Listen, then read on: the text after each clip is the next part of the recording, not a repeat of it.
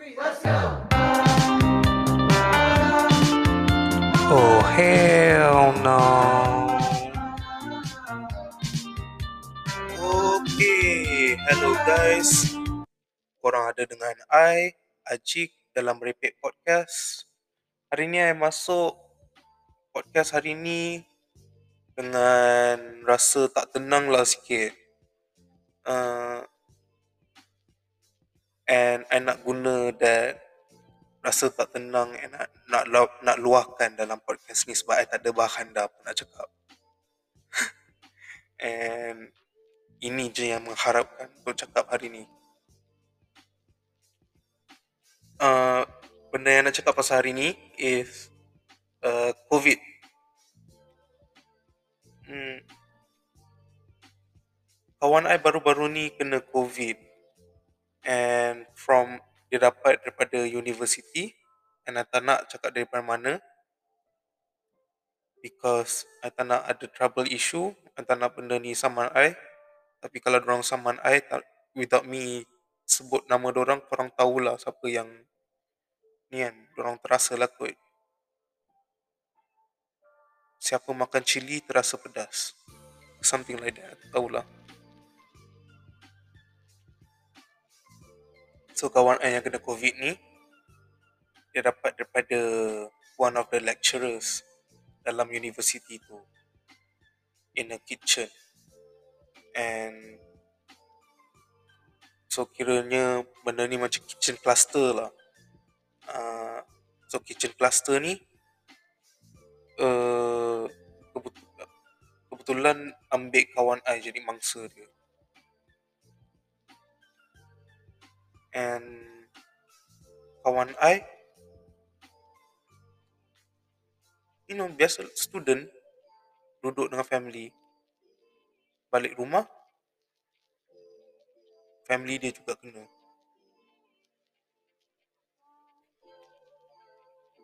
But the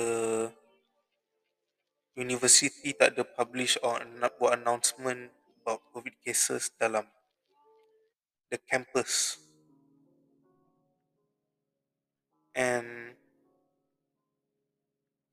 I think it's so stupid untuk tak bagi tahu student about the updates of cases within the campus.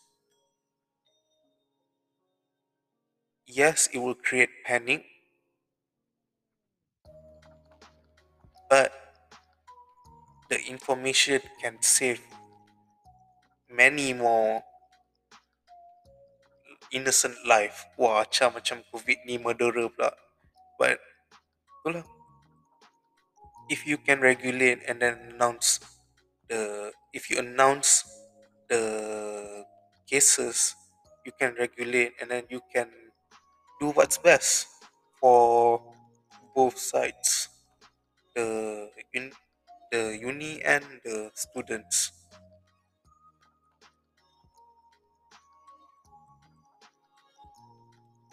And it's unfair untuk student lain tak tahu and then just happy go lucky masuk dalam campus. Because nobody can know if people have covid. So the the best way is letting them know lah. And I tak nak target sesiapa tapi kalau yang orang tu dengar uh, I hope you listen and you know that you're a piece of shit. Because, and I'm not taking it back. Because if you, you dah jadi punca untuk kitchen cluster ni and then you expect everyone to, oh, kita cuti hari ni sebab tak ada kelas padahal it's a it's just a cover up for for the students lah so that students can come in regularly. That they don't lose money.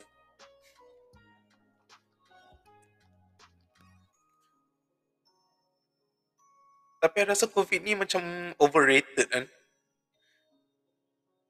macam dulu the the macam AIDS dengan HIV oh, dulu orang dengar oh kau ada AIDS. Ush, serius lah kau dapat AIDS dari orang ni? Tapi COVID macam oh, aku dapat COVID lagi hari ni. You know it's so normal and it shouldn't be. You cannot live with a disease. Human race dah lama kawal bumi ni and we're not sharing it with anything else okay? Not with ants not with monkeys and especially not with covid okay? So i i just hope covid ends and then everything goes back goes back to normal. Because susah lah nak jalan keluar rasa paranoid and then risau bunyi siren ambulance. Macam stoner dah bunyi. Paranoid takut sirens. The fuck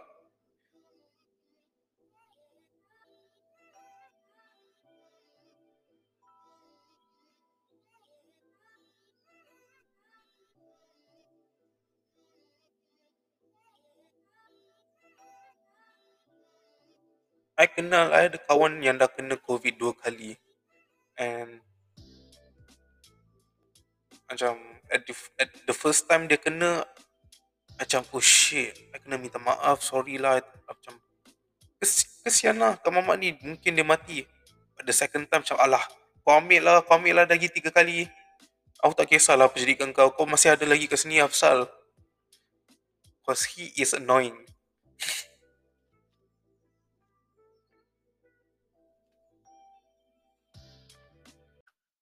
since my dad pun kerja dekat hospital, I teringin nak buat makanan dia tawar.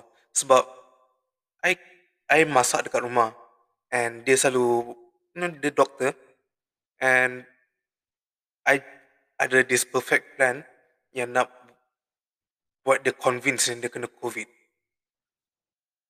So, I cerita lah kat ayah kan sebab macam tak jadi nak buat kan. I kata kat dia, apa kalau I I ada hari tu teringin nak buat prank. I nak buat makanan you tawar. Apa jadi kalau you tahu yang you kena COVID? My dad balas, I senyap je, I takkan bagi tahu orang lain. I pula macam, ush, dia ni siapa ingat? Dia ni Perdana Menteri yang tak boleh nak beritahu dia ni kena COVID. Relax je lah, beritahu je lah so that everyone can be cautious. Hmm. Nak buka topik apa eh, pasal ni? Pasal bullying lah. Cerita pasal bullying sikit. Dulu I kena bully masa sekolah. Dulu I kena bully dengan seorang lidi ni. I kena bully dengan dia masa umur tujuh. And I kira dua kali ganda lagi besar daripada budak lidi ni. Tapi budak budak ni boleh bully I tau sebab dia lagi confident and I jenis yang wimp and tak berani nak lawan balik. Yang peliknya, pasal budak yang bully I ni, I pernah angkat dia nak buat Batista bomb tapi I tak pernah nak hempas dia kat atas meja tau. I tak tahu kenapa. Ya, yeah, I pernah I pernah angkat dia, I pernah uh, tolak dia tapi tak pernah like to the point yang I nak bully sebab dia tengah bully I. Sebab dia nak minta kena angkat. Macam Batista Bomb. Dia paksa I dukung dia. Semua benda macam tu lah. I tahu I lagi kuat daripada dia and I boleh belasah dia macam tu. But in my mind dia still bully I. Here's the thing. Macam bullying is having dominance dekat orang lain. And usually the the mangsa is orang yang tak ada confident langsung macam I dulu. And I ada seorang abang and cousin. Orang dulu akan team up I and bully I. And cara orang bully bukan je macam pukul or mengejek or curi duit. Orang nipple twist tau. Kalau korang tak tahu apa benda nipple twist ni, nipple twist is uh, bila orang tarik you punya nipple and then, pulas sampai benda tu rasa nak cabut. And I kadang-kadang kena pura-pura nangis untuk minta orang stop. Oh dulu I pandai betul berlakon nangis. And bila orang dah orang dah stop nampak I nangis melalak semua. I just turun bawah senyum macam normal lah. Sebab I rasa okay, I happy lah sebab the bullying is the bullying stop. Tapi kalau orang macam perasan bila I gelak tu orang bully I balik lah.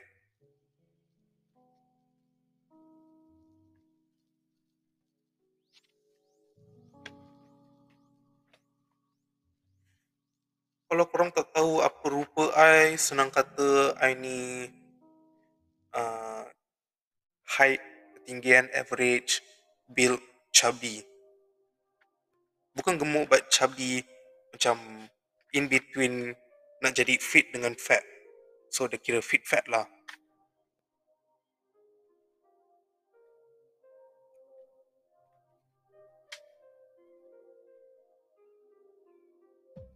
And I jenis pemalas tau.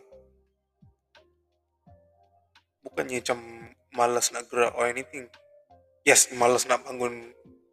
Malas nak buat kerja. Everything and the simple-simple stuff. Macam nak makan.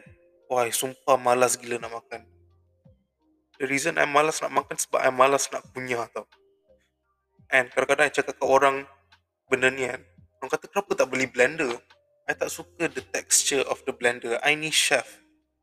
I need a certain texture yang I boleh punya. So I I nak macam hire seorang yang punya then just drop dalam mulut I macam burung. I tak tahu, I just suka cakap benda merepek. I suka the the feeling yang I dapat bila I tengok muka orang yang I cakap benda-benda merepek macam ni. I hari tu dekat kelas, uh, I pergi kelas, I pakai baju scrub. Uh, I dapat baju scrub tu online. Dan masa I sampai ke dalam kelas tu, uh, orang ingat I sakit tu. Sebab dia ingat I betul-betul keluar dari hospital. So I just, since diorang dah fikir I masuk hospital, I pura-pura je lah sakit. Lepas tu diorang tanya uh, Diorang tanya Acik kau Apa sah kau pakai baju hospital Oh Aku Baru keluar hospital tadi Baru check out. Tak sempat nak tukar baju. Lepas tu diorang macam You serious lah Oh kenapa kau masuk hospital? I cakap je Kalau aku bengkak tu just nak tengok apa dia punya reaction. And usually perempuan yang akan tanya tau sebab perempuan macam very uh, aware dan cautious macam nak tahu apa benda nak apa benda jadi kat you. Macam cakap je lah keluar bengkak. And the reaction kat muka orang is priceless tau. I tahu dalam kelas I suka I like being an asshole bukan bukan sebab I ni asshole. I just like I suka being one. And kadang-kadang I pelik lah dalam kelas tu sebab usually I I'm an asshole to everyone including the lecturers tak ada seorang pun akan terlepas. Tapi tak ada seorang yang macam benci atau berdendam dengan I. So, I tanya kawan I. I tanya, kenapa korang okay aku jadi asshole tapi kalau yang ni buat perangai, korang benci dia? Lepas tu kawan I balas, sebab I punya tahap asshole ni very consistent. I buat dekat semua orang.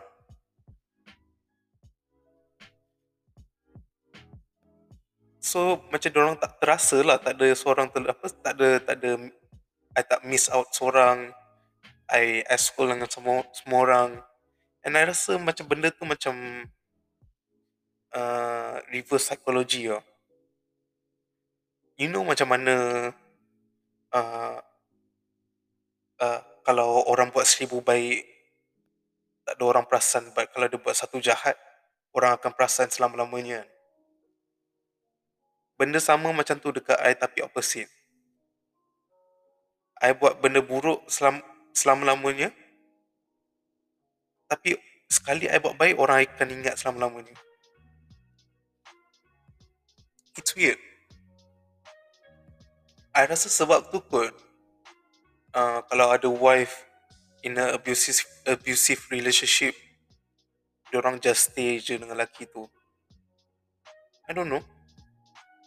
Macam siap hari dia kena belasah lepas tu dia kena kena macam-macam. And then sekali dia buat baik kan maybe lah I tak tahulah Stockholm Syndrome nama dia.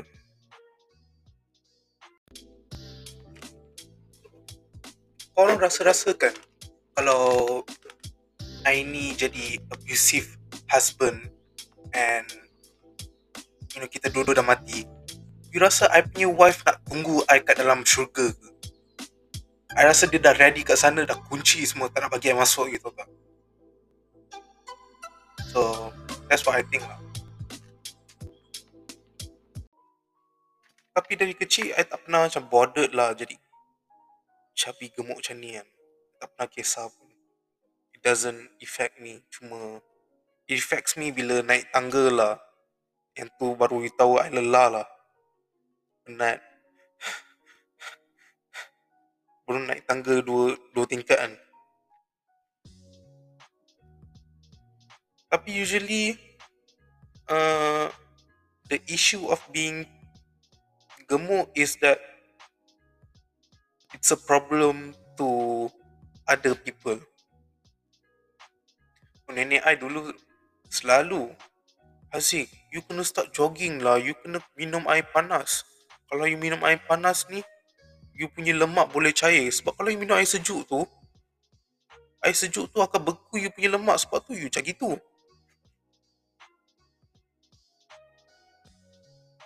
I pun macam, okay Tok Ami. Ya Tok Ami. Tapi lama-lama I macam I don't give a damn to Ami. I like the way I look. I'm comfortable. And I gemuk tapi I regulate I punya kegemukan, okay? I tak go exceed over a certain extent. I takkan bila I perasan macam I gemuk sikit, bila I rasa macam uh, I lebar sikit, I pergi jogging lah pergi do exercise, play basketball. Usually ada sebulan tu seminggu straight lah macam tu lah. So I tak, I tak, I maintain the same weight. And the usually the method I guna untuk tahu kalau size I berubah is bila I berak. You know bila you you duduk kat jamban duduk tu kan, tu ada lubang untuk you cebok tu kan. Uh, kalau tangan I tak muat dalam lubang tu, maksudnya I kena jogging. I need, you know, bila you dah tak boleh cebok because tak ada tempat dah untuk you cebok, you kena diri lepas baru boleh cebok. Sebab tu je I kena stay this weight. Sebab I tak nak macam satu hari nanti the toilet tak boleh nak support I punya weight or lubang tu terlalu kecil untuk saiz badan I yang makin membesar ni kan. I mungkin kena berak dalam toilet. Eh dalam I mungkin kena berak dalam shower. So I tak nak sampai to that point yang I kena berak dalam shower.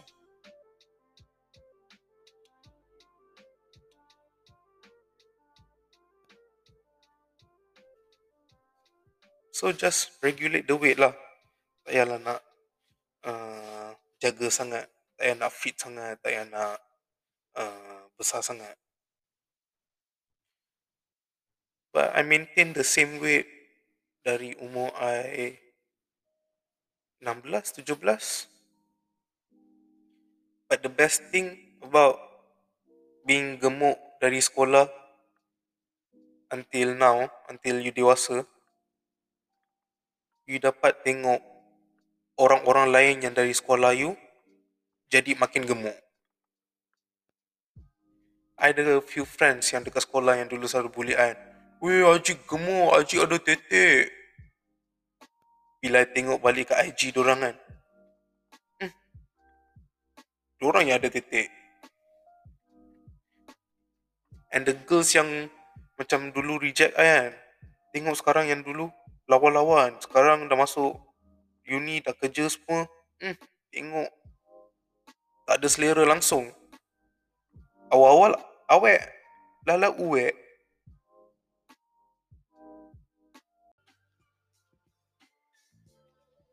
Benda yang I, I perasan lah.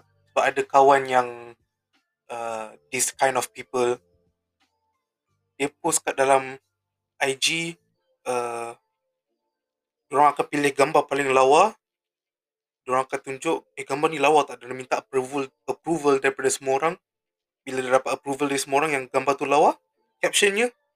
Potato face. Uh,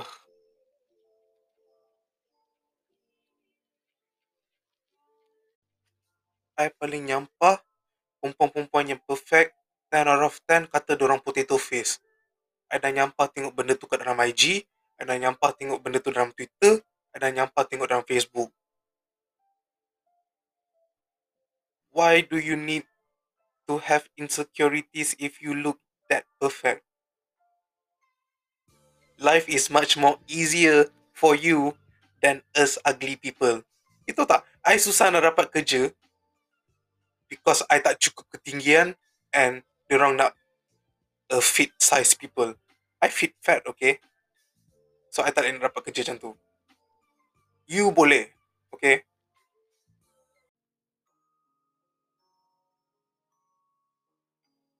Apa yang I dengki sangat pasal korang yang lawa-lawa handsome-handsome ni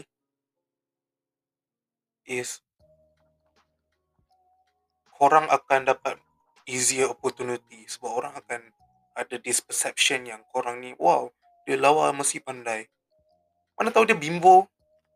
Hari tu I tengok cerita apa tak a Malaysian movie I tak nak promote tapi I dengki dengan Hairul Hizrin. Dia berlakon dalam what dia berlakon cerita ni it's a comedy movie dengan my favourite celebrity crush Janah Nick and laki ni kalau korang nak tahu dia ni uh, handsome, uh, sado gila babi. Lepas tu, dia pandai taekwondo. And the character dalam cerita tu, dia berlakon sebagai orang gemuk, uh, awkward, unattractive. I tak faham macam mana dia boleh dapat role tu. Role tu patut dapat kat I, okay? Kenapa dia perlukan orang yang fit untuk jadi orang gemuk. It makes no sense. I want that role. It's so perfect for me. Awkward, uh, funny, uh, uh, romantic, uh, cute, chubby. That's the perfect role for me. It's so unfair yang korang-korang yang handsome ni boleh jadi gemuk dalam movie tu And padahal orang-orang gemuk lain boleh je jadi watak gemuk. It's so much easier. Tak ada makeup, tak ada kosmetik, no padding. It's all natural. The full package. And korang cari the totally opposite person yang sadar, uh, handsome, uh, uh, uh, uh, uh, I tak nak cakap lebih lah. Because I tengah panas. It's not fair.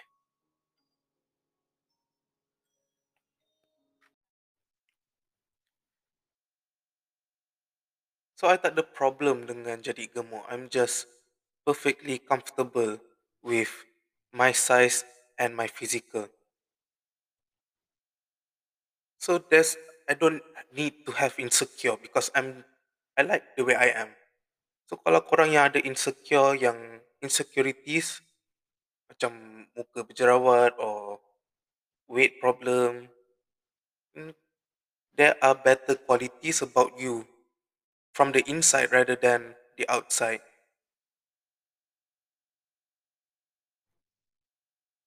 Macam uh, you know you you can be ugly but be a nice person.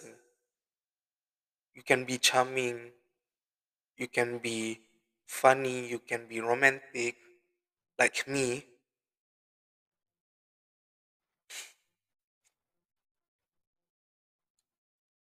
So itulah you don't need to impress other people with how you look.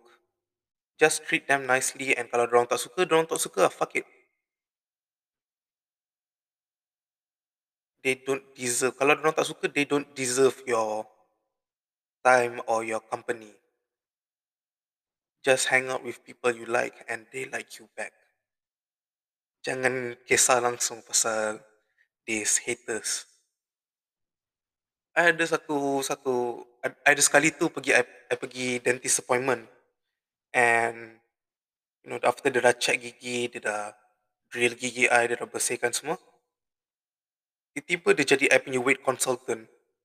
Dia minta I tak tahu berapa. It's weird macam mana I punya dentist tiba jadi weight consultant I.